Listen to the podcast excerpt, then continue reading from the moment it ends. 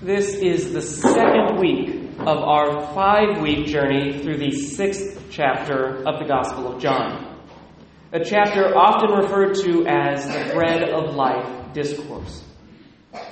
This chapter does in the Gospel of John what the Last Supper narrative does in the other three Gospels. It provides the Eucharistic theology that has been present since the earliest days of the Church. However, the other three Gospels present a less than complete theology of the Eucharist. Matthew, Mark, and Luke are narrators, so they tell the story of the Last Supper because it seemed to be an important part of Jesus' life that the apostles often spoke about. But they did not completely understand what Jesus was doing that night before he died. John, on the other hand, was a theologian and likely had read the other three Gospels before writing his own. Rather than provide yet another narrative account of the Last Supper, John instead decided to recount this lengthy and difficult discourse that Jesus gives in the synagogue in Capernaum. Whereas the Passover meal on Holy Thursday does show strong connections to the story of salvation history found in the Old Testament, the Bread of Life discourse is far more explicit in its connections to God's work amongst the Jews. While the Last Supper looks kind of like the Passover, the Bread of Life discourse shows clearly that the gift of the Eucharist is the fulfillment of a plan that God had set in motion centuries before. Last week, Jesus multiplied the loaves, showing himself to be a prophet equal to Elisha who had multiplied loaves in the second book of Kings. This week, however, Jesus begins to reveal himself as more than just an Old Testament prophet, but as the one who is the perfect and complete version of the imperfect figures who came before him.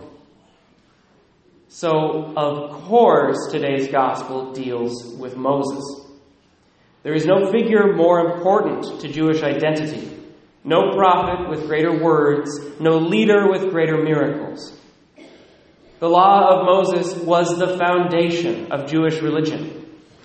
So when Jesus tells the crowd that they must believe in him as the one sent by God, it is not surprising that the Jews challenge him to show them a sign equal to the sign of Moses.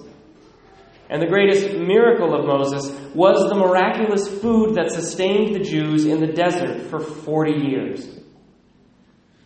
Show us the manna, the crowd is telling Jesus, and we will believe that you are the new Moses.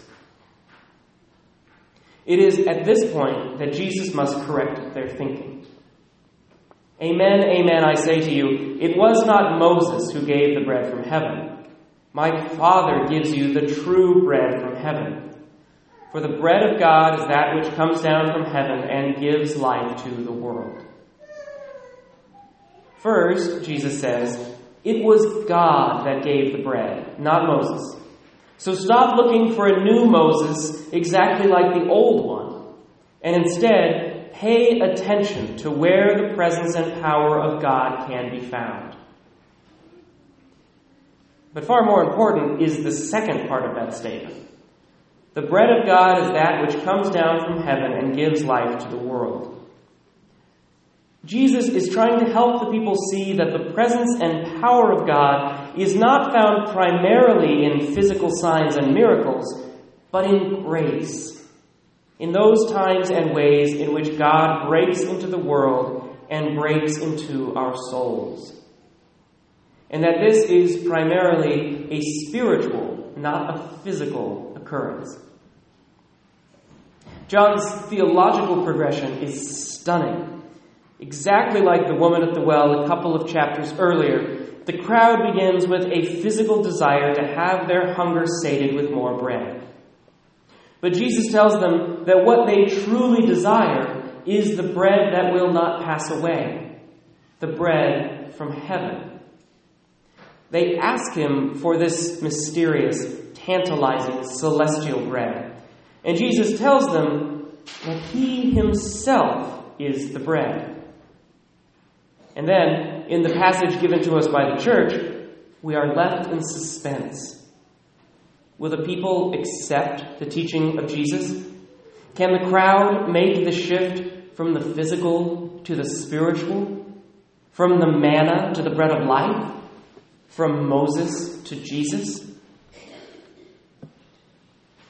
Unfortunately, as we will learn in the coming weeks, the crowd in this passage does not respond with the same faith as the Samaritan woman.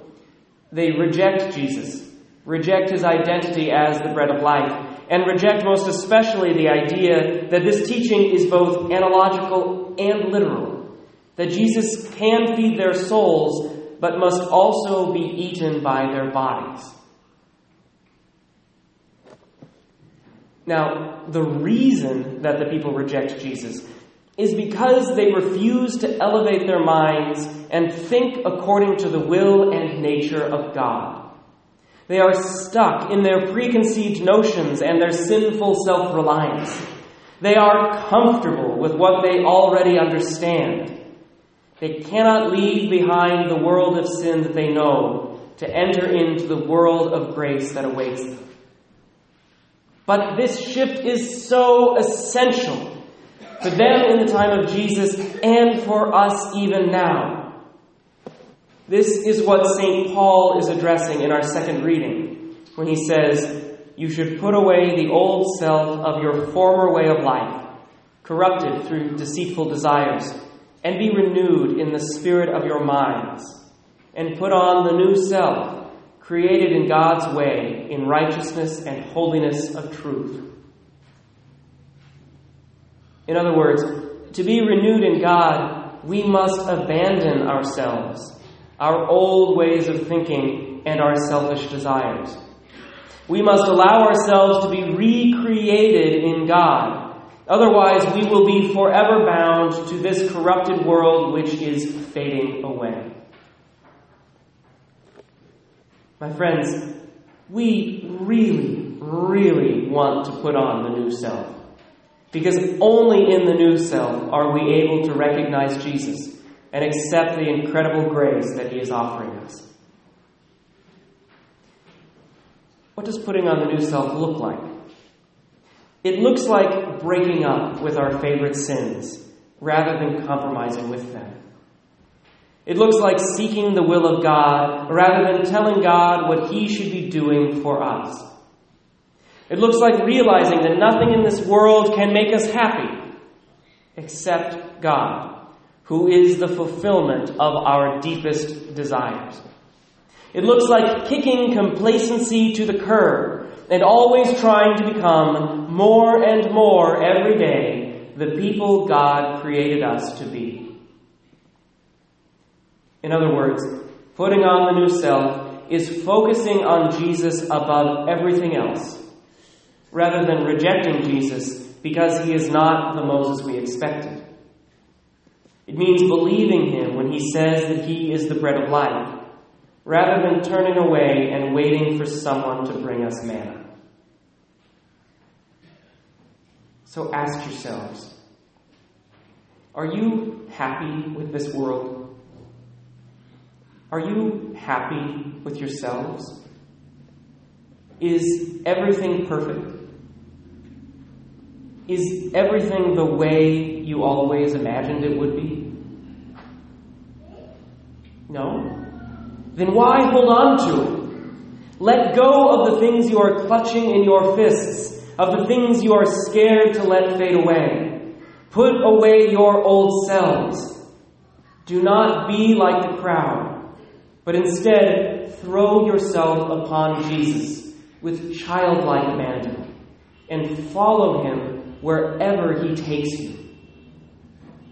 No matter where you end up with the bread of life, you will always be fulfilled.